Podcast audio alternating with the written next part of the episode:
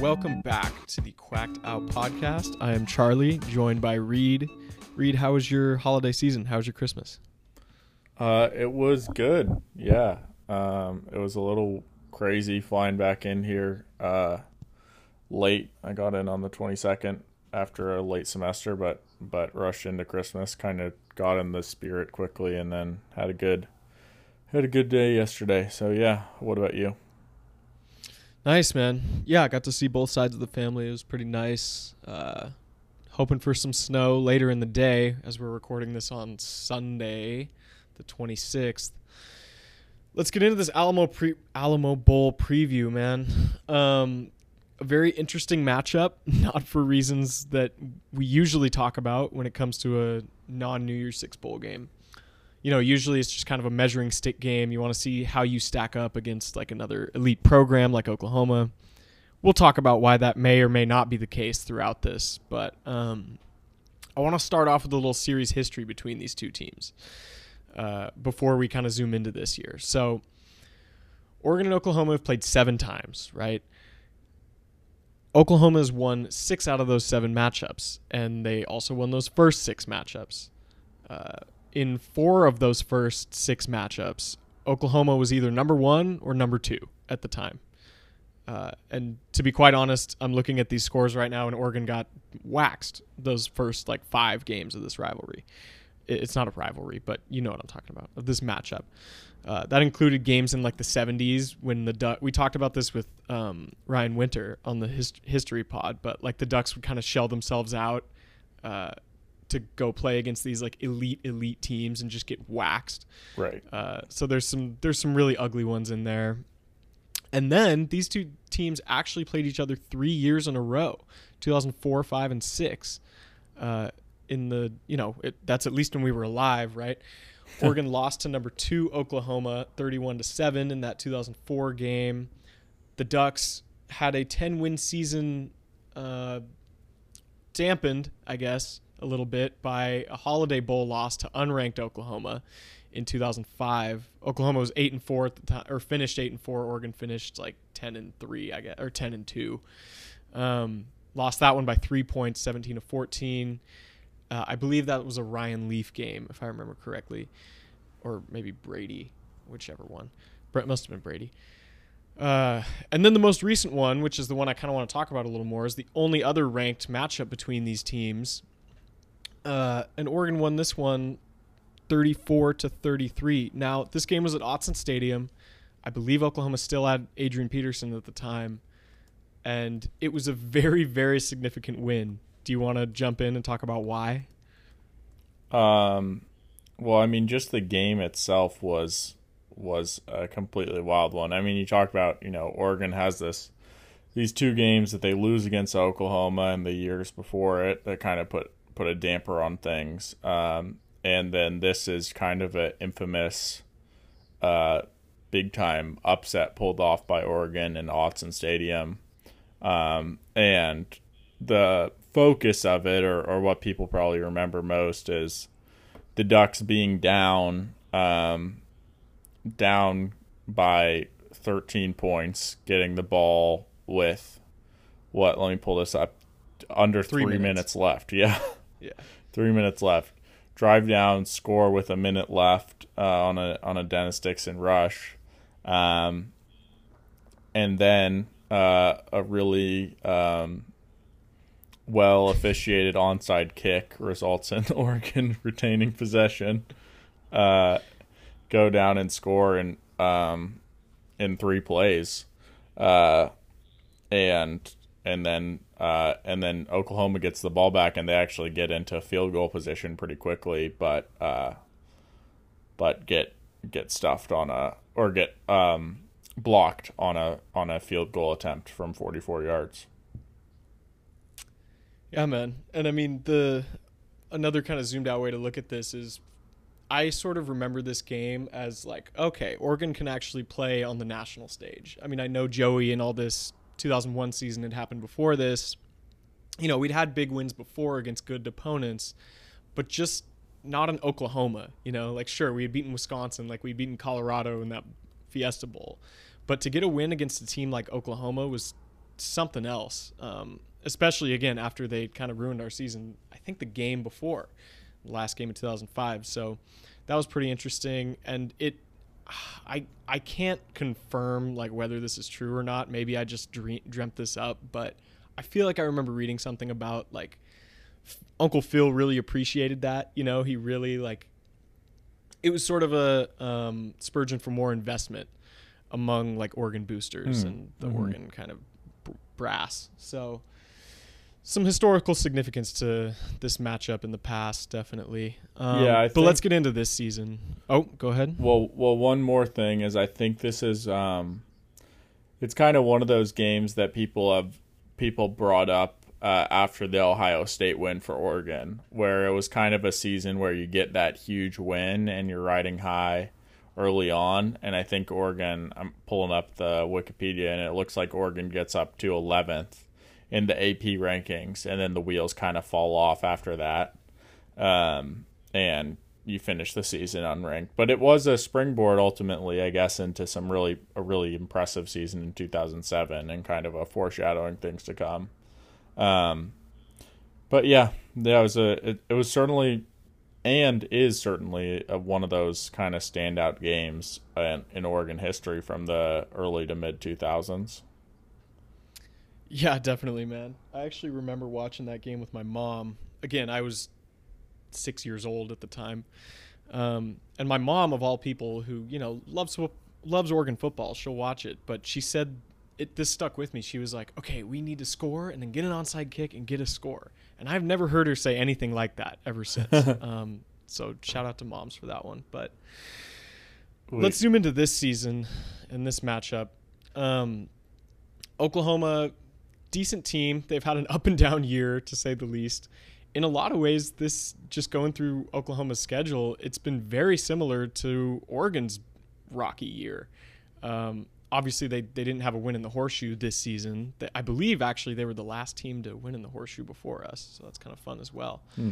Um, but when you think of Oklahoma this year, before you kind of started digging into research on this, like what were your thoughts about this team?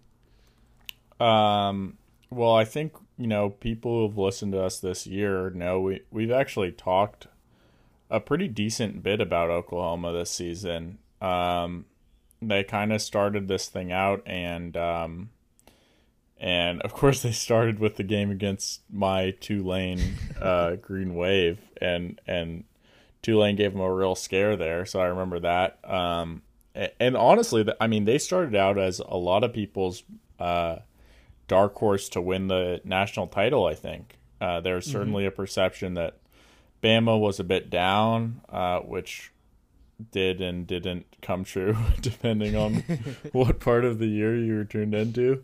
Um, and there are some qu- people that maybe expect Georgia to be as dominant as they proved to be for most of the year. Um, but a lot of got, people were really, really high on Oklahoma.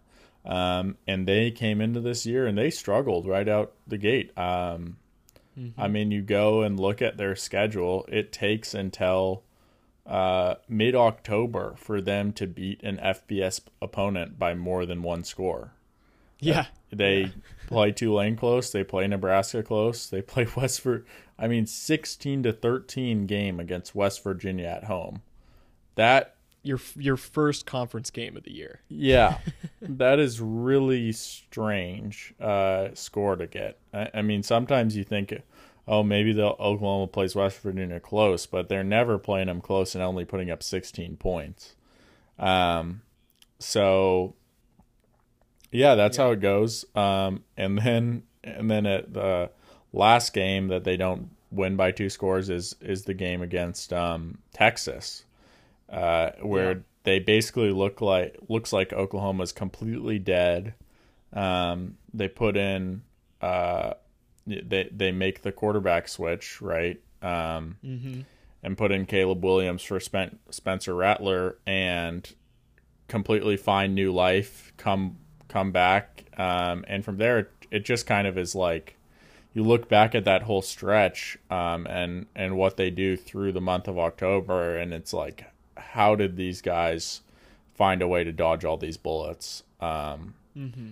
and then it catches up with them. They lose to Baylor and then uh, beat Iowa State and then lose to Oklahoma State. So, yeah, it's interesting. Um, they're falling. they've fallen back a big ways. I mean, it's kind of crazy. Like they're at 16th right now, and and um, they only have two losses on the season. Uh, it's kind of a funny thing for sure. Um, but it's because they always were just kind of trying to find their identity, uh, and it looked like maybe they were going to turn a corner, and then they didn't, and then, and then their coach mm-hmm. left, and um, they lose the close one to Oklahoma State. It, just a really odd season for them. It felt like I never quite got the feel of who they were. Yeah, definitely. Uh, I'm glad you mentioned the quarterback change because that is a pivotal moment in their season. Yeah. Um, again, th- it's hard to it's hard to remember that this team was undefeated until November. Right. Uh, the lo- two only two losses on the season are to Baylor by two scores, and then Oklahoma State at at the end of the season. So they're also a team that's lost two of their last three games, just like the Ducks. Uh, obviously, different circumstances in those losses than Oregon's, but in a way, it's really funny that these two teams ended up in the same bowl game together because I mean, you think about Oklahoma and where they were at at the beginning of the season. Their fan base was like, you know, playoff or bust. Honestly, playoff win or bust because they've been to the playoff enough times without winning anything there. Yeah. Um, so you know, their goal is like, okay, at least one playoff win. That that's kind of their reasonable goal, if not a national title. Um, Meanwhile, Oregon is like, okay, we're probably going to lose to Ohio State. We talked about this endlessly in the offseason. I mean, I don't I don't really think I need to set Oregon's expectations for this listenership. Like it was sort of a Rose Bowl, maybe a playoff uh, appearance. Yeah. And yet now these teams are on similar wavelengths again after both being undefeated until November, really. Well, Oregon um, had the loss well, to Stanford, Oregon was early. Yeah, yeah, but firmly I mean, in the playoff race. I mean, ahead of Oklahoma in the ranking. So Exactly. Yeah, yeah exactly. Um, one big difference in these two teams, though, and you mentioned the quarterback change, it felt eerily similar to what Oregon could have done with the Anthony Brown, Ty Thompson situation. yeah. Lack of a situation. Um, oddly enough, Caleb Williams, you know, Oklahoma's freshman QB, actually was at the Elite 11 competition with Ty Thompson. Right. Uh, Williams was the MVP of that event, actually. This was in 2020. Right, and, uh, and, and, Thompson Thompson got that helped his stock nonetheless. Yeah, yeah, he got like the Alpha Dog Award from two four seven, and kind of a funny thing. The MVP award, as some recruiting fans may remember, it got kind of switched up where they decided to make the MVP award like 75% on film and basically stuff that didn't happen at the camp because they yeah. just wanted to make sure that their MVP looked good and it was the quarterback that actually, you know, had the highest recruiting rankings um, in general. But most people believe that Ty Thompson had the best week at that camp. So that was that was an interesting note for sure. Interesting uh, relationship between those two quarterbacks. Yeah, definitely. Obviously, the maybe the most obvious connection that we somehow haven't touched on yet is that Lincoln Riley, Oklahoma's coach the entire season, is now gone. And uh, we've mentioned this on the pod before. If you have not seen Lincoln Riley's post game press conference from the Bedlam game against Oklahoma State, he dropped what will become one of the most infamous lines in like college football lore that he will be he will not be the next head coach at LSU. Like just shuts the question down completely. Literally the next day signs with USC. Um, and they make that announcement official. So that's kind of hilarious. Obviously, Oregon losing Mario Cristobal to Miami is the connection there. So Bob Stoops is sort of Oklahoma's like in in soccer in the UK they call it a caretaker manager, and I feel like that's the perfect um, comparison for what Bob Stoops is right now. I mean, he's the interim because that's just the word we use, but it's not like this guy's going to come back and coach or anything. They have their next head coach, Brent Venables, Clemson's uh, longtime defensive coordinator, and Dabo mm-hmm. Swinney's right hand man. Um, and ironically, Oregon gets Georgia's defensive co- coordinator and kind of Kirby Smart's right hand man in a lot of ways. So yeah, and, and Lanning was also a guy who was who was by all accounts a finalist for the Oklahoma mm-hmm. job, um, and probably would have gotten it if Venables had turned it down. So two yeah, programs to that be kind of the are on two in that surge. yeah, super similar kind of points right now for for both Oklahoma and Oregon. So it's a it's an interesting time to have this matchup. Um, but I think for me too, just I mean, regardless of everything that's going on, uh, there's just something about you know seeing your program's logo uh, matched up against Oklahoma, and just like Oklahoma is one of those blue bloods in the sport of college football, so. Um, Definitely. you know, Yeah. regardless of how they look or, or whether they're up or down or they lost their co- coach or whatever, it's kind of like a win versus Oklahoma is a is one of those rare accomplishments um, that a team can have. Kind of, um, I mean, what you said, the all time record is Oregon has one win all time that happened on a Mm-hmm. pretty uh, interesting yeah end to that game. So. Uh, yeah, I mean, uh, another one is even given the circumstances would be uh, uh, something to celebrate. Yeah, definitely, man. Um, God, I just can't like this matchup is perfect in so many ways. A lot of times we get bowl games where it's like, okay, they're just like the automatic qualifying teams, and you plug them in, and it's whatever. Uh, I mean, that's even what happened in this game. But just like we're mentioning, I mean, the fact that both of these teams are at such similar stages and had such similar seasons in so many ways. God, try and try saying that ten times fast. It, it just lines up perfectly. Like to me, this is the, you know, and obviously I'm biased a little bit, but to me, this is the best non New Year's Six bowl matchup, and it might even be better than some of the New Year's Six bowls. Uh, I mean, you look at like Pitt and Michigan State. Like, okay, that those are both good teams, but the two best players in that game aren't even playing. So that'll be kind of weird, but yeah, I'm super excited for this game. Mostly just because it's it's an Oregon football game to watch.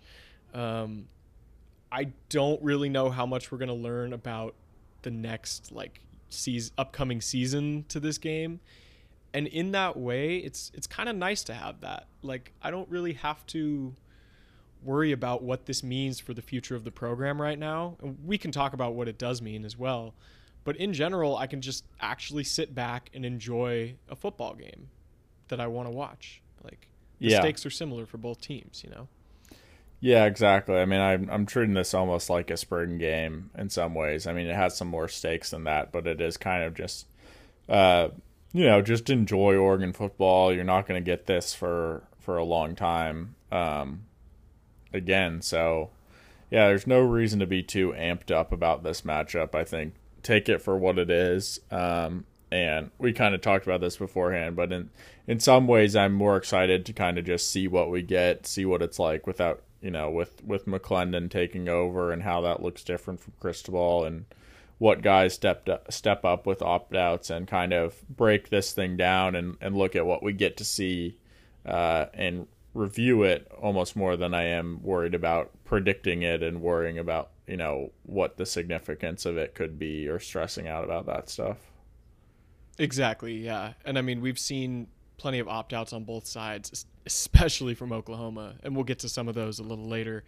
Um, but I mean, obviously, Kayvon not playing in this game, yeah, on the field it hurts you, but in general, I think most Oregon fans are just happy to see him hopefully succeed at the next level and you know raise his draft stock a little bit uh, by not getting injured in this game it's also we have to consider the possibility that this game might not even happen at all considering the amount of bowl games that have been shut down i know that's kind of a foreboding and terrible thing to think of but um, Yeah. i mean literally as we were typing out the rest of these pac 12 games like miami dropped out of their bowl game with Wazzu for due to covid so yeah i don't know we'll, we'll see what happens there but um, shall we do a real quick preview of what Oklahoma offers on the field? Yeah, let's do it.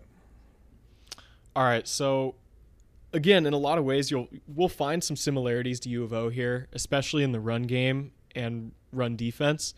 Um, they have five point. They average five point two yards per rush. They kind of rely on Kennedy Brooks, who's their main back, famous of course for um, scoring the winning touchdown in that Texas game. Which, by the way, if you missed that for whatever reason, go watch the highlights or honestly just a full game replay if you can find it. Uh, I think it's the game of the year overall this season. Um. Anyways, yeah, 5.2 yards per rush. It's about the same as Oregon. Uh, they're 19th in EPA per run. Again, estimated points added per play. It's kind of the standard for like advanced stats per play at this point. Um, they're 19th. U of O is sixth, each on offense. So should be a pretty balanced thing there. Their run defense is pretty good as well. They land at 19th. U of O's uh, also pretty good at run defense for those who've been watching this season, but I guess it kind of depends on personnel. Like, it's funny. I was mentioning this before the pod. Like, U of O's defense grades out at pretty much the middle of the road in like every single defensive stat. Uh, in in EP when using EPA. So that's just kind of something funny I found. Um, but yeah, we mentioned the, the quarterback change. Spencer Rattler is out of the program. There's no shot he plays in this game. He entered the transfer portal and is now at South Carolina. So that's good for him, I guess. Um, or maybe not, because he's kind of an asshole from what I understand. But yeah. anyways, uh, it's again like the parallels between these two programs. Another just popped in. Like they were, their students literally chanted, "We want Caleb. We want Caleb" during a game. Uh, sound familiar, Oregon fans? Like, it's it's kind of crazy. Uh, they are a much better passing team than U of O. This is kind of where the rub is here, uh, and this is why Oklahoma is favored in this game by four and a half points. Um, they average 6.77 total yards per play, so that includes that relative that worse um, rushing stat. Obviously, meaning they're around seven or so in pass. Uh, they're 16th in EPA passing in the country, which is really good. U of O's 60th for reference. So, that being said, two of their top receivers are um, not really factors in this game. Theo Wease is Wease is kind of like somebody who they expected to be a big producer this season, and he really he's barely even played. Um, and then J- Jadon Haselwood is in the transfer portal. He's another one of their leading receivers. So, pretty much their biggest um, remaining guy on offense, other than Caleb Williams and Kennedy Brooks, is Marvin Mims, their wide receiver. Uh, he's only got 30 catches on the year, but it's for 648 yards, which is over 20 yards per catch. That's pretty crazy. Um, and he's got four touchdowns. He also returns punts for them, uh, but he only averages like five yards per return. That's whatever. Um, what else we got? Here's the other rub in this game. Um, so we know Oklahoma's good at passing the ball and that Oregon is kind of mid at defending the pass, right? Well, Oklahoma is really good at passing the ball and Oregon is, or I just said that one. We know Oregon is kind of mid at passing the ball as well. Oklahoma has a terrible pass defense, one of the worst in the country, honestly, when you use EPA. Um, and furthermore, they're missing a ton of guys on defense. They had no all first team defensive players in the Big 12 this year, but they had five all second team uh, Big 12 defensive players. Four of them are not playing in this game, including their leading tackler, linebacker Brian Asamoah, and then three key D linemen are also out. The only remaining guy from that all second team is uh, Turner Yell, their defensive back. So it's going to be interesting, man. Um, for I haven't watched a ton of Oklahoma games this season, and I didn't exactly do film study for this game. But anything else you got for Oklahoma on the field? Yeah, I think it's just so funny that I mean, as we kind of talked about at the top, like Oklahoma's a team that it was already tough to figure out who they were and how good they were throughout the entire season when they had a coach and players uh, that were like consistent from game to game. And now uh, they don't you know they have a new coach and they have a bunch of players opted out. So we take a team that already was tough to depend on any sort of you know consistent production from them and take away all their players um, or a lot of their their important ones yeah it's interesting um, yeah i think you know the same stuff is kind of going on on the oregon side too um, for people who saw the the new uh, organizational chart be released for oregon um, a bit earlier this week, a few days ago. But but um, you know, with with Devin Williams out uh, and and Mycah Pittman transferred a while ago, obviously, and all of that. I mean, it's it's a lot of youth um, on the offensive side at the skill positions. It's it's down to one tight end position, and it's an or with just two freshmen, Ferguson and Matavao. And then the receivers right now are, are Thornton, Franklin, and Hutson. I mean, those are the starters, and behind them, uh, there's not anyone else who can really play either. Um, yeah or or can make an argument to start. I mean, those guys are gonna be out there for a lot of the snaps because because their backups are Isaah Crocker, who we haven't seen much of, but he he looked uh, good in a few snaps in the Pac-12 title game, and then Brevard, who's a freshman, and then Seven McGee, who's not only a freshman but also hasn't been uh, training exclusively at receiver. Um, so for all the people talking and, about play the young guys and and those talented receivers, which I'm firmly in that group. Those guys are absolutely going to play in this game. Also, I heard uh, Hutson picked up an injury in practice, and it was apparently a pretty bad one. So mm, he might not even play in this game. Oh, I didn't even see that. wow. It was it was from like very not that long ago. So okay. Yeah. Um, and um, and on the defensive yeah. side, uh, it looks like um, Popo Aumavae wasn't at practice. Jayson mm-hmm. Jones announced his transfer to Auburn, so he's officially not in the mix for this thing. Um, so up front, it's it's and Kayvon's out. So. And Kayvon's out. Um, so our our defensive line's going to be a little weird. I mean, is it Keanu Williams who steps into that nose? Is it does Maceal Afaese maybe step over, um, or is Popo, you know, did his flight just get delayed and he gets in tomorrow? that would be the best situation. I don't know exactly what the deal was there.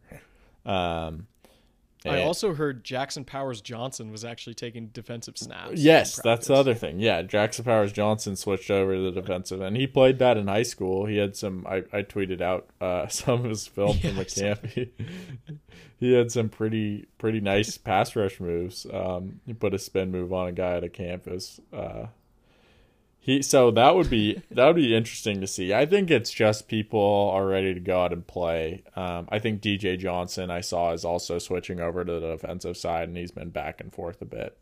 Um, mm-hmm. So there were gonna, also real quick while you're yeah. still on this side of the ball. There were four key defensive starters who were not dressed in practice at the most latest at the latest one today. They're still expected to play though. Those being Swinson, McKinley, Dorlus, and Noah Sewell. So we'll see.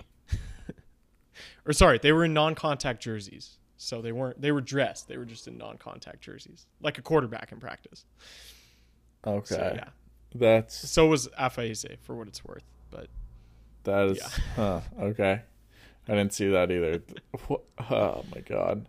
Yeah, it's it's gonna be a ragtag group, man. Um, I mean, probably the we haven't mentioned it, but the position group that's I don't know with what's going on D line. This might not be true, but another one that stands out is the cornerbacks. Obviously, um, mm-hmm. with Wright opting out and and uh, DJ James uh, in the portal. Um, it looks like Trikweze Bridges and Dante Manning are going to get the starting job, and then we'll we should see a, a healthy dose of of Dickerson and Davies as the freshmen. Um, and it's interesting. I, think it's worth noting though that you know these are all guys who are pretty highly rated. Like, um, I kind of expect them to to turn some heads. I mean, they'll be growing pains pains as there are at corner, but um, you know, it's not like uh, there's just a insane drop in talent uh, after Mykael and DJ James, where we don't have anyone else who who was recruited to be a starting corner. Um,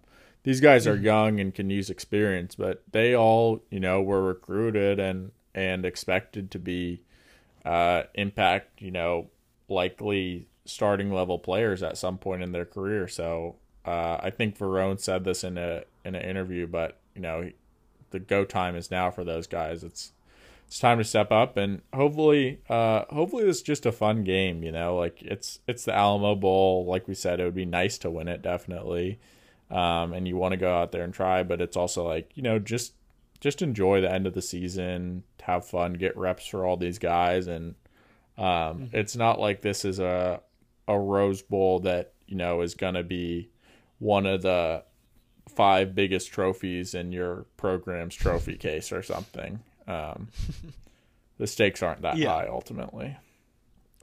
Yeah. Um, and again, I've been perusing some Oklahoma message boards, and the mental their mentality about this game is pretty similar. Uh, a lot of fans are just pissed, more pissed about opt outs than Oregon fans are. But again, they've kind of been on this trajectory more so than Oregon has for some of the season at least.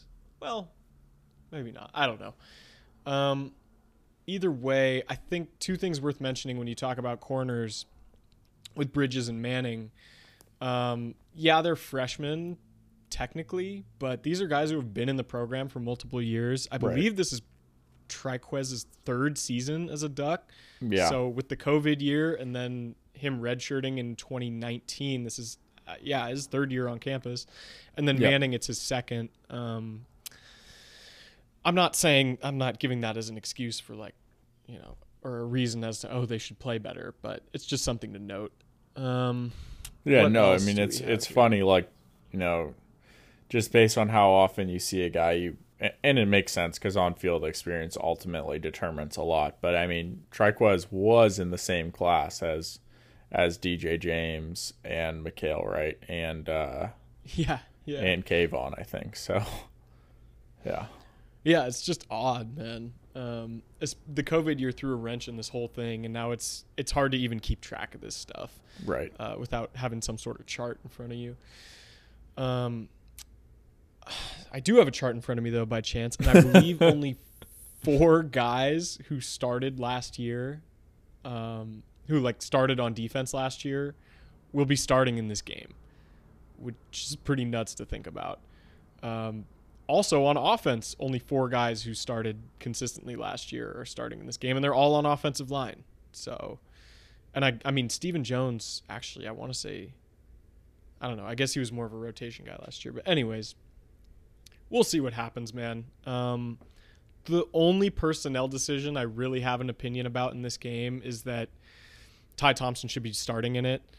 Um, Yeah. I I really don't see a reason to start Anthony Brown in this game at all. Like the guy's gone after this year, and like we've been mentioning, it's uh, who really has a stake in this game right now.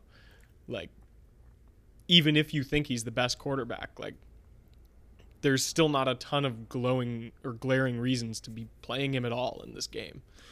yeah, Um, yeah. It looks like he definitely is going to start. Um, but yeah. we'll see. You know, maybe you get some. You give Ty Thompson a drive here, Jay Butterfield a drive there. I don't know. I don't know how they feel about it. I get it. I mean, I I total. I I mean, I I agree with it. Uh, that Ty should be starting. Um, but coaches kind of think a different way sometimes, and that you know, there are guys here who it's their last game as a duck maybe, and you want to respect that and not just turn it into a a scrimmage and there are people who want to finish off the season well. And hey, I mean, it is uh, 11 win seasons. Uh, I forget how many of them there are in Oregon history, but it's a very short list. You know, five or six maybe. Um, That's true. That's a good point actually. Like this is a this is a type of game that on paper can make you look back and look at the season a lot more fondly.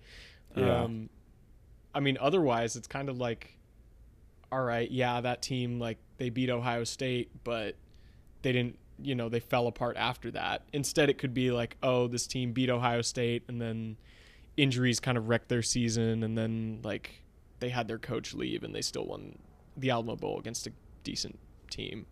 yeah, I don't know. Maybe that maybe that gives you some help there. But real quick, I did pull it up, and there have been one, two, three, four, five, six, seven, eleven or more win seasons in Oregon history. there you go. So, yeah. Who knows? um. All right, man. Anything else you want to talk about on the field in this game? Uh, no, I think we can just kind of move to breaking down the, you know, give predictions and the spread. Um, and and I can hop into that. Yeah. So Oklahoma is favored by four and a half. Um, the over under sixty and a half. Um, so I, we actually wrote this one ahead of time, so no on-air math. Um, Thank God. that projected line of of like 32 and a half to 28 Oklahoma wins.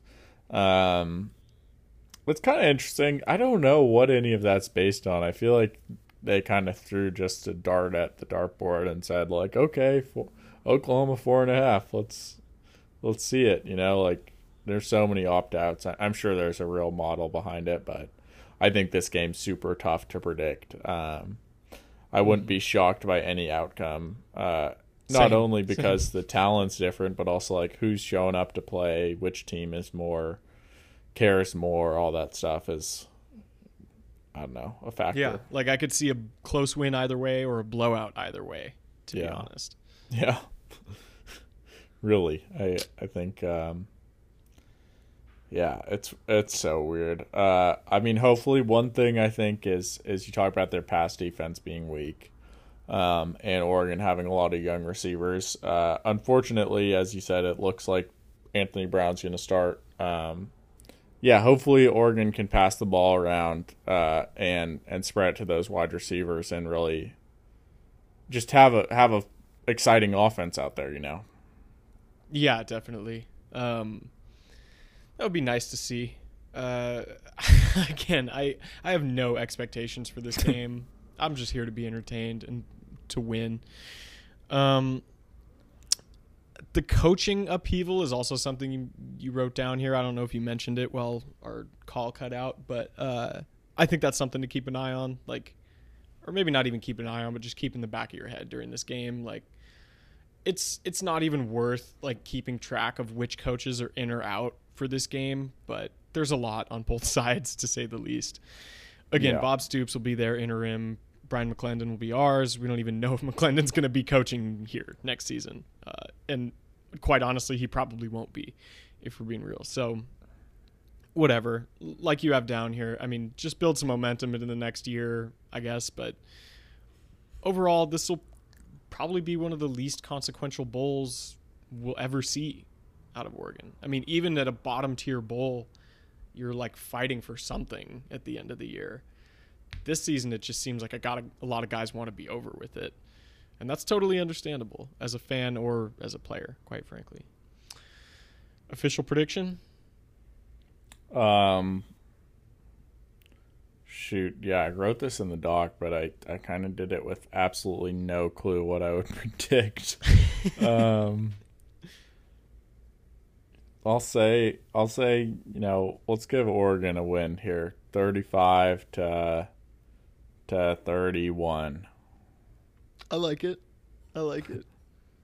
That's I'm how gonna- Oregon tries to win a lot of games this year, so sure. I'm gonna balance it out with some pessimism. Then I'm gonna say Oklahoma 42, Oregon 28, or like 31. How about that? Yeah. Last second Camden field goal. Uh, Very fair, very fair. yeah.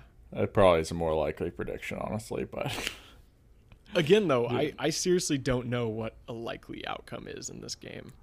Um, yeah. I'm not I'm not taking my prediction uh, responsibilities quite as serious, I would say, given just the nature of this game. So don't come don't come mad at me on Twitter if, if Oregon loses. Or Um, if Oregon wins. Yeah, right. Um, all right, you want to move into some of the more news on coaching hires we've had uh, in the past few days. Let's do that, and let's do some Pac-12 bowl picks. Yeah, let's. I this is your time to shine, man. You got all these notes here. yeah, perfect. Um, yeah, okay. So the first big one that that uh, it's not official yet, but that's been heavily rumored is is Adrian Klemm uh, as the offensive line coach. Um, is a huge name, right? So he's a guy for people who don't know his background, kind of. Um, one, he's an NFL player, um, so that's a it's a pretty big difference from what we had with Mirabal, right? Uh, I mean, Klemm really looks like a he could suit up and play offensive line right now, and and Mirabal obviously did not.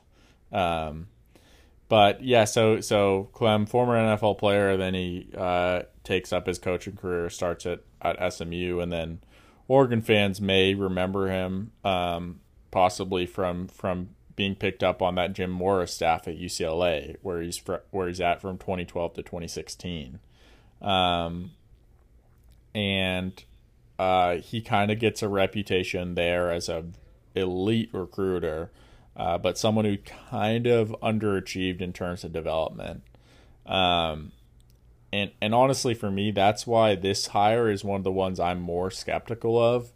Uh, I think it's really flashy, but I think that it's a bit troubling that he just doesn't have the best record of development. Um, now, the counterpoint to that is going to be what he did after the UCLA job. So things kind of there's there's a weird investigation into him and Mora uh, about dealing with player injuries um, that is end up end up ends up being resolved, uh, and he doesn't Klemm doesn't face any punishment for that. Um, but in that time, he takes a break away from the NCAA and goes to the NFL, um, and kind of works uh, works as an assistant O line coach there for the Steelers, and finally gets the job this year um, for the Steelers. So I mean, in that regard, I think that uh, some of the criticism of him as a guy who just recruits and can't develop at all uh, is, you know, obviously uh, can be, you know, questioned by the fact that Mike Tomlin hired him to coach the offensive line uh, in a, you know, the NFL where he can't recruit at all, where that can't kind of buoy his resume at all. So, I, he must know some things. He must have been able to fix to you know trick Tomlin into hiring him, uh, and that's a pretty good NFL head coach, right? So um, I don't think that it's all doom and gloom. I think that this hire definitely can work out. You just hope that he's grown a bit since his time at UCLA. Um, but the nice news is that, hey, I mean, it's a guy who, regardless, is going to recruit well up front for you. Uh, he's also shown the ability as a recruiter to kind of go outside of the offensive line and help out in some other areas too. So um, I'm optimistic about it overall. Uh, I think that it's not the worst thing to take a take a chance on a guy who's gonna recruit really well, uh, who has an NFL background too, uh, which will only help him on the recruiting trail and as a coach. Um, and then you know, worst comes to worst, your offensive line isn't what you want it to be. Uh, you you know, in two or three years, you sack him and you go, you know, hire a new guy, and and that room's still stocked with talent. So, um, yeah, that hire was fine. Uh, do you have anything else you want to add on it, or? I just want to ask a little bit about it. I mean, I I'm not exactly uh, tuned into the O line coaching scene, but I mean, you say he's a big name. Like, is this? I mean, I, I, obviously you approve of this hire. Like, do you think this kind of fits the mold of Oregon coaches or, or, or recent Oregon coaching hires being like as you know as good as they can get? Really? Yeah, I think. Um, well, I I say he's a big name because he's a guy with the NFL background with extensive experience coaching on the West Coast at UCLA. So he's got serious ties there. And mm-hmm. now he's an NFL dude. So I think it's a good I think it's a promising hire. I I mean honestly I think um, the development stuff for me I just am a little it's a bit of an adjustment coming from that being like a strong suit of what Mirabal did. Um, mm-hmm. But a lot of people are a lot higher on this hire than I am. Um, mm, interesting. higher on the higher. Um, uh, but more positive about it just because his, his resume is really strong. Um, but just some things I've heard from the UCLA fans I know. Um, a lot of whose opinion uh, Carlos uh, specifically should should be taken with a grain of salt given their anti-Oregon sentiments. But um, but look, I think it's I think it's not something to worry about. Uh, really, it's it's a move that prioritizes recruiting uh, and bets on a guy making improvements as a coach. Uh, given his time under one of the best head coaches in the NFL and Mike Tomlin and Mike Tomlin's proven faith in him. Um, yeah, I and, think I we mean, can. Every hire well, yeah. is a leap of faith to some extent. too. Right. Like,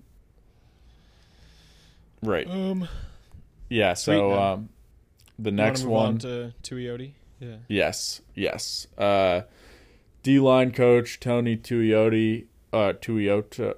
Is it? To, I wrote O in here. Is it an I? Um, I think it is. Yeah. Yeah. That's an I. what? Regardless, Tony T. I have a feeling is probably what we're going to be calling him. Um, but this is honestly the hire that I feel most. Um, it's like the least splashy, but I feel just really solid about it. Um, I think that it's it's just he's got a really high floor. Um, he's has a great reputation during his time at Nebraska. Um, was just a, a really strong developed developer there, and despite um, despite being you know not in not having like the elite list of commits on 247 it's you have to realize he's a guy who's at Nebraska right so I mean it's it's a little harder to recruit there um, as Scott Frost has learned. Um, so you know I think I mean people's immediate mind go to like how does he compare to a guy like coach Joe Salave'a I think it's uh, I think that's his floor probably, and I think you hope that he's going to be a better recruiter than that even, um, and he's going to be aided hopefully by Tosh joining the staff too. Um, so I think that just puts you in a really good spot. Um, I like it. I don't. I don't have any complaints here. I think it's a solid, you know, B plus hire. Probably it's not again the splashiest thing you could have done, but I feel pretty confident that it's it's gonna go well. Yeah, I was doing a little bit of research. This is the one I know the most about. I was looking at either, or not either, both some Nebraska message boards and like just some local coverage of the hire. Um, and it seems like he did a really, really solid job there. Uh, again, I'm not super in tune with like the D line coaching scene in college football because that takes an extensive knowledge I don't have time for. But a lot of times, I mentioned this with Dillingham and other stuff. Like you can define how good a hire is like at its outset by the reaction of the fan base where you're hiring it from. A lot of Nebraska fans were not too happy that this guy was gone. Um, so that's typically a good sign for Oregon. Yep, absolutely. Um, and that's really uh, kind of ditto for um, for this next guy on the list, um, Demetrice Martin, uh, the new cornerbacks coach for Oregon. Um, so the easiest way I can explain this one to people um, is he's almost like an older version of Donte Williams. Um, he's a guy with deep connections uh, within you know uh, the West Coast and Los Angeles specifically. So he's born in Los Angeles. Uh, he plays defensive back at at uh, or he coaches at Pasadena City College after going to play at Michigan State. Um, and then he's a graduate assistant at USC. He coaches at Washington from 2009 to 2011, and then Mora takes him on the UCLA staff, similar to Klemm from 2012 to 2017. Uh, and he's a great recruiter there. Then he bounces to Arizona, then he goes to Colorado, and now he's getting his shot at Oregon. Um, so yeah, it's just a guy who's kind of climbed exclusively on the West Coast. I mean, he has ties.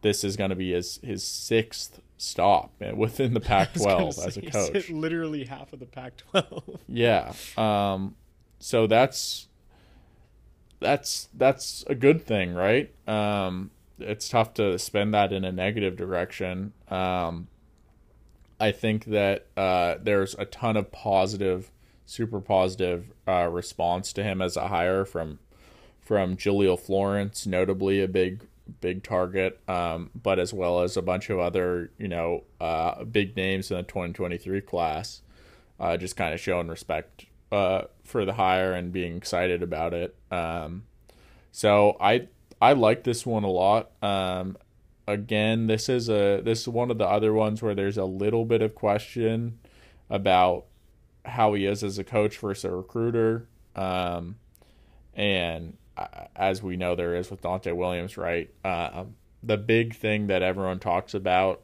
uh, is that his his players don't really turn their head uh, to locate the ball, and and that means that they draw a lot of pass interference calls, and you know it is what it is. I think that um, some people that you've that talk about that uh, a guy like David Woods who covers UCLA says you know he thinks mm-hmm. that that his coaching ability or lack thereof is a bit overblown, um, and that uh, you know in my mind I think past interferences are are one of those things that's kind of like one of the more visible signs that fans can point to and be like oh you know his guys get a pass interference calls that means he sucks as a coach right? Um, and uh, I think that he's he's a pretty solid coach and and regards certainly it's one that's a upside because of his recruiting acumen um, but uh, he's a solid coach as well in my mind and and so I I like the hire. I like how connected it is. Um, and it's a get for sure. I mean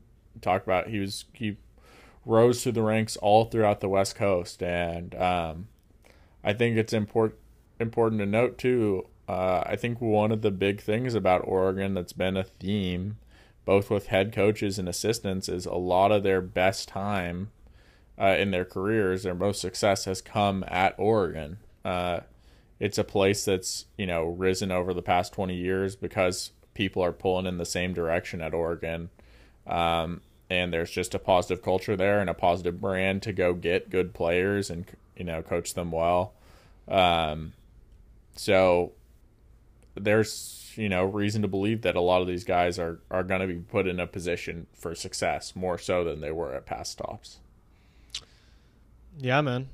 Only thing I got to add to that is that he has the best nickname on the team, player or coach now, um, being Coach Meat, which is just coach great. Meat. And uh, the other thing is like I don't know when I first heard of this, you know, the first things you look at at a hire are like, okay, where are they coming from, and like, how did they do? Oh, he came from Colorado, really? Like we're getting Colorado's DP coach to come and coach here, like.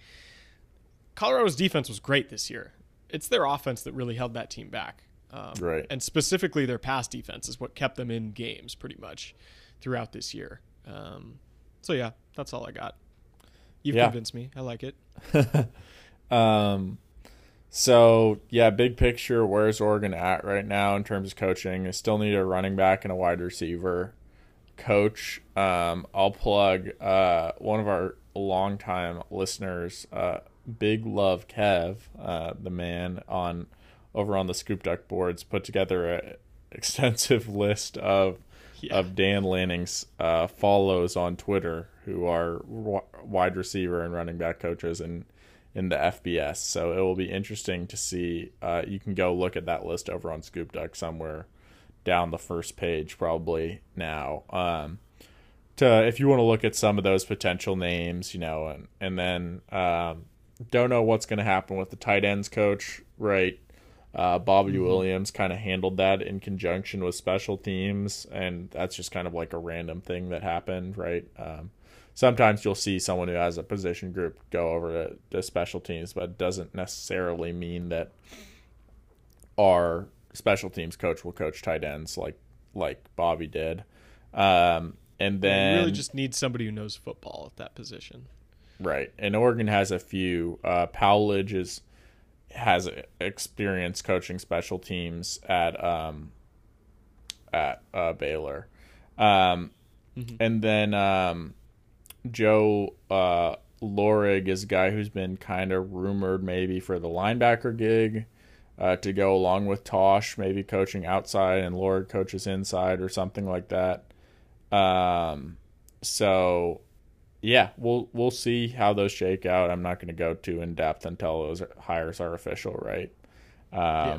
But it's been a really good staff so far. Um, one thing I just want to, you know, address and get your thoughts on, or kind of, I went back and forth on Twitter with a few people, uh, and just the reactions from uh, whether it's Huskies or other Pac-12 people, uh, especially Carlos again. Um, Equity Bruin on Twitter for those who don't know who that is. Living rent free in our heads, by the way. um, just kind of saying like uh, Oregon's this the same thing Oregon did under Cristobal. They are just assembling a staff of recruiting coordinators uh, who can't coach or are mediocre to bad at coaching. What's your response to that? Uh, I think if anything, that's just a reaction of Carlos being in LA and still his program still not being able to recruit. That being UCLA, um, because I don't know if he's been watching the last couple years, but well, I do know. Um, talent gets you pretty damn far in the Pac-12. Uh, if you can get elite yep. talent to your school, you're pretty much set to be at least in contention for the Pac-12 title, if not winning it. So even with some some god awful on field coaching at times. Uh, so I'm really not all that concerned about it. Like I feel like it's a lot easier to become better as uh, an actual coach, like like coaching players, than it is, you know. Well, sorry, let me rephrase that. It's easier to become a better on-field coach in a good locker room than it is to be a recruiter. Like recruiting is kind of like, do you know how to do this or not? uh, to some extent.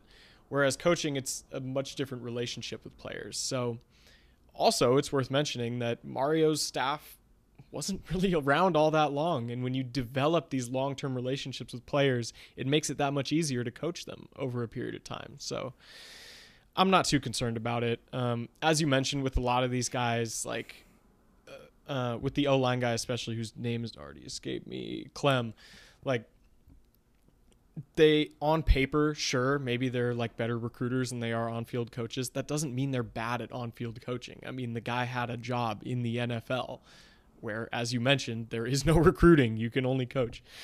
So i'm i'm it's really a non-starter for me like i'm just not that concerned about it it's something to keep in the back of the head but not something that should drive a narrative whatsoever right yeah yeah exactly um i think I think that people just kind of latch on to a name here or there. They hear, oh, Klemm wasn't that good at developing O line at uh, UCLA, and they just try to extrapolate that to everyone. Uh, and I think that overall, this this coaching staff's pretty balanced. Um, you have a guy in Lanning who's got a you know super strong resume as a coach. Uh, Powledge is a good mind for sure. Uh, Tony T, that's a strong developmental hire. Mm-hmm. Um, I think that uh, Dillingham's obviously a question mark, right, at OC, and and that's a little scary because we all talked about instantly, you know, leading up to this hire and in the immediate aftermath of it, like you get a big time defensive head coach. You know, what's the biggest thing to get now as an offensive coordinator, mm-hmm. and um, we just went with a guy who's a question mark there, right? And of course, the classic line question mark doesn't mean it's a bad thing, right? So mm-hmm. we'll we'll have to see how that works out. Um, it certainly says a lot about Lanning's confidence in him that that he that was one of the first calls that he made. Um, and so yeah, I think that's that colors it. Um, but other than that, you know, there's there's a lot of strong coaches here, uh, and it's certainly you know recruiting's a necessity. But I would say if you're not making being a good recruiter a necessity to get an assistant job at your program, you're probably not doing it right. So mm-hmm. uh, I feel really good about the staff that that Lanning's assembled so far overall. Yeah, I feel optimistic about it. I mean, there's no red flags, which is always good. Um, yeah, at least so far. Again, for some people, red flag means different things than others, but um, I don't know. John Donovan is a great example of a red flag. Like nobody should be happy about hiring John Donovan leave it to some Huskies to feel that way, but um, it's the type of hire where like a national writer will look at that and be like, "Oh my God, they hired John Donovan! like, wh- why did you think that would work?" Again, there's no hires like that on the staff so far, so I'm feeling pretty good about it. Uh, again, I'm not super tuned into that whole scene, but it's something I'm working on. Yeah, I mean, and yeah, I think that's like just uh, of course, all the Husky fans are trying to like make a comparison to Jimmy Lake now that they admit that he was bad, even though they argued he was a great hire for two years. Um, but yeah, I mean that's a huge point. Like, uh, we all knew Jimmy Lake was a horrible hire when John Donovan was hired. Uh, yep. That was the moment when it's just like, wow, this guy has no clue what he's doing. And uh, all the stuff Lanning's done so far makes a lot of sense. Um, even the ones that are, are a little skeptical are, are splashy hires that are going to be able to recruit well and and have have been signed off on by a lot of other really good coaches. Um, so, yeah, yeah, Yep. Um. All right. I think that's all we got for Oregon stuff.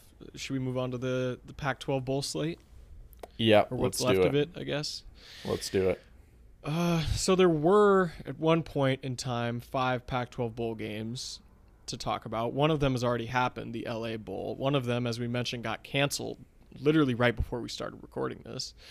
Um, that being Miami and Well, Wazzu. It's worth saying it's not technically um, Miami is out of it, but but I think True. Wazzu is still looking for a potential opponent. We'll see if that comes together, right? But yeah, And I mean, like thinking about other recent developments uh, from the last few days, like there have been t- a ton of cancellations. I feel like you'd be able to find at least one team who's willing to pony up and face the mighty Washington State Cougars in the Sun Bowl. Um, so we'll see what happens there, but I don't know. Maybe they're just scared. Um, so the LA Bowl, Utah State beats Oregon State 24 to 13 how much what percentage of this game did you watch read and did you learn anything from it Um, I watched. I I actually didn't get to watch that much because that was right in the middle of my final stuff. Oh, right. Um, yeah, I was cranking out. I was probably on page about eight of fifteen on my final paper. Um, very nice to be done with that. Um, yeah, so I didn't get to watch as much as I want. I tuned into the final, uh, you know, most of the second half. Um, but oh my god, from what I saw in the highlights I looked afterwards, just a lethargic, horrible performance from Oregon State. I mean, just like that team away from Corvallis is just ridiculously uh, bad compared to them being actually like probably a top 25 team when they are at Corvallis. So I don't know, man. yeah Yeah, yeah i, I watched think- like probably 60% of it it was one of the grossest games ever For me, it was such a hit because I mean, just in and of itself, like Oregon State losing to an uh, at the time ten and three, I guess, uh, Utah State team was not like the worst thing in the world. I mean, Utah State hasn't been a horrible team uh, this year, um, but it's kind of adds insult to injury that uh, the Pac-12 doesn't really have another game that it's favored to win. Uh, I mean, it literally does not. Uh, now, Yeah. especially after the Washington State game was going to be a pick 'em, uh, and now that's off the slate. So, I mean, like, uh, yeah. weren't beavers by like a touchdown in this game Yeah, i think they were favored by yeah And then dude, just a was- no show. I mean, they came out with their heads on fire. Well, Like, yeah, Their first right. offensive drive, I watched it, and I think they scored in three plays to start Yeah. the game.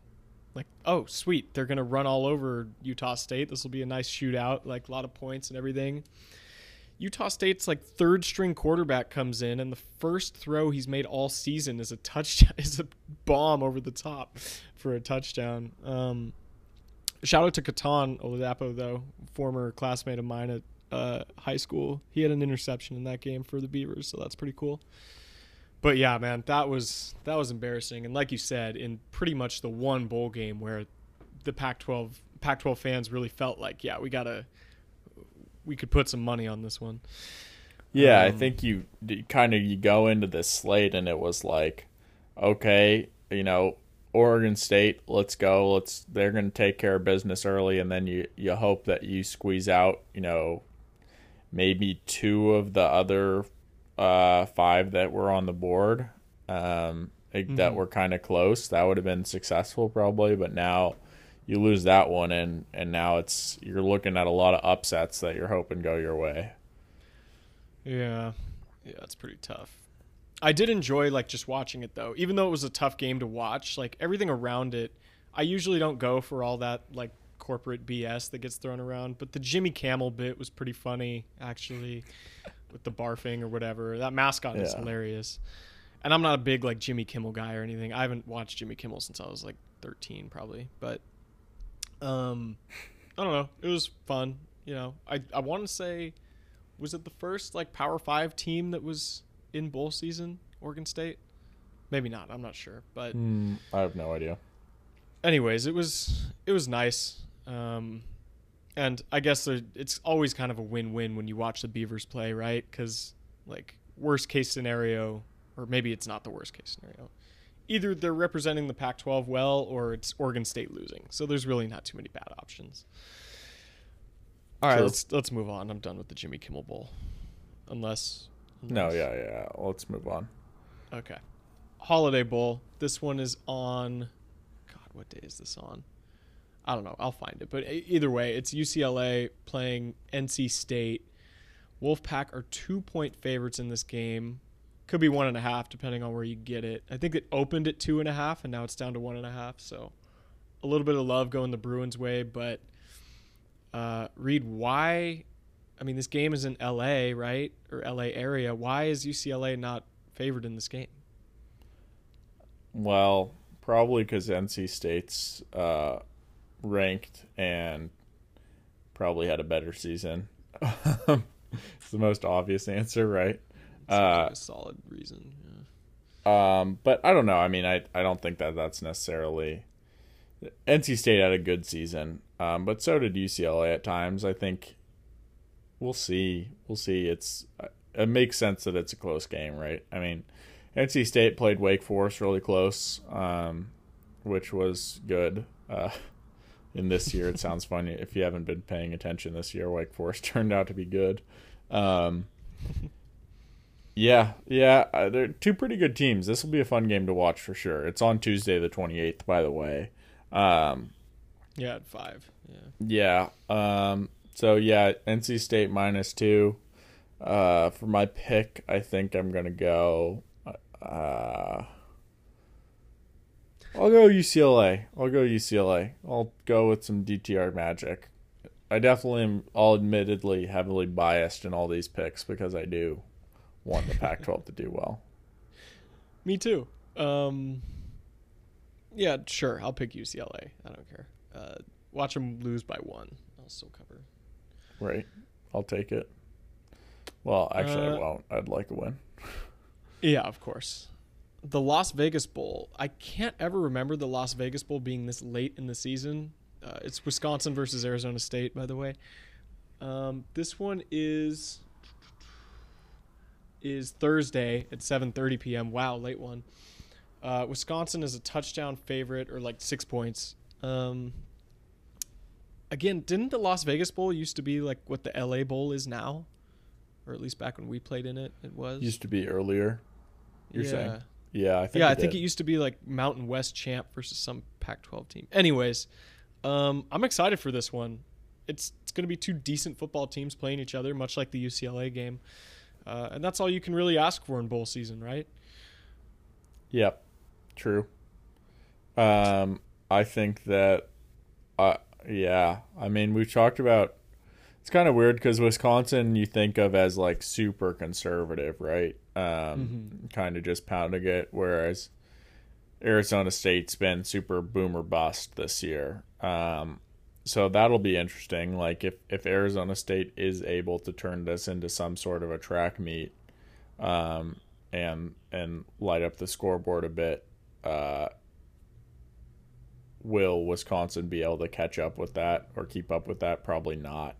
Uh, but I kind of tend to think that it won't get that far, and that Wisconsin just actually is has proven to be a pretty uh, good team for a lot of this year. I don't know; they've been up and down, I guess, but big wins over Iowa and Purdue uh, late in the season. They kind of turned a corner there for a bit. Um, dropped one to Minnesota, obviously at the end, but I think uh, I think I'll probably lean Wisconsin on this one, even with the six points. Yeah, I don't think. I mean, the fact Arizona State wasn't able to run through a lot of this Pac-12 slate with Jayden Daniels doesn't give me a lot of confidence that Jayden Daniels will be able to do a whole lot against a truly elite defense in Wisconsin. Exactly. Yeah.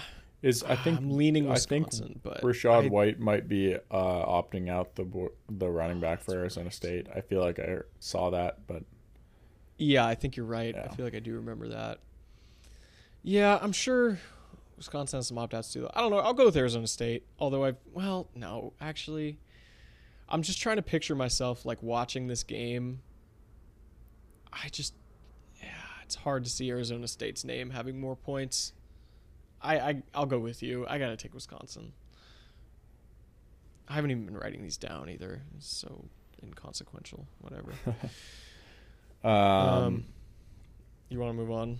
Yeah, well, shoot. So after that, it's the Miami Wazzu game that that uh, Miami just dropped out of. Um, so Yeah. that brings us to, and obviously we skipped over the Oregon game that we covered early. That happens right in between the Holiday and Vegas Bowls. So then uh, we get to the final final game of the Pac-12 season, uh, and that will be Ohio State versus Utah. Um, obviously an interesting game for Oregon fans because you know you take Oregon's best game of the season and their two worst games of the season, uh, and you match the opponent in those respective games against each other. Um, yeah, uh, this is going to be interesting. Ohio State's favored by six and a half. Uh, this is Utah's total Super Bowl. Uh, I, they don't really have national championship aspirations in Utah, right? So, like, this not. is yes. Um, but this is it, you know. Like winning a Rose Bowl is the thing. Uh, so New Year's Day, two o'clock game um, versus Ohio State. It's going to be interesting the kind of difference there. I mean, Ohio State's one of those programs where a, a Rose Bowl is like legitimately a disappointment for them. Um, Yeah, yeah. so I forget. I, I haven't been paying too much attention to what the opt out scene looks like for this one for Ohio State. Uh, it seems like Utah's full go into it, and actually a, a good portion of their team has announced that they're trying to come back for next year as well, which is kind of a scary thought. Um, Well, except Britain Covey, thank God. right. Yeah. Get him out of here. How are you feeling about this game, though? What What do you see here? Oh, it's this is the most tempting six and a half point spread of all time. Um, if Ohio State plays anything like who we know they are and who they've been throughout the season, even against Oregon, they they should cover this spread. Um, Utah just doesn't have the bodies to keep up with Ohio State at their best. But I like the point. I, I don't think Utah loses and covers. I'll say that. I think Utah's either winning this game or getting blown out, so to speak, or it's like not a close game. Uh, I I can't pick against Ohio. It's got to be Ohio State. Yeah. Yeah, yeah. I think. Uh, Ohio State spread, maybe some Utah money line in there. Yeah, I appreciate that. Um, it's tough, you know. Uh, yeah, it's tough. Uh, I want, I really, I want Utah to win this game for the conference. Uh, It might look, I don't know who it looks better for Oregon. I think it probably looks. Ugh, I don't know. I don't know if it's better for Oregon either way. Uh, it's probably better for Oregon next season if Ohio, if if Utah wins though. Um, Mm-hmm.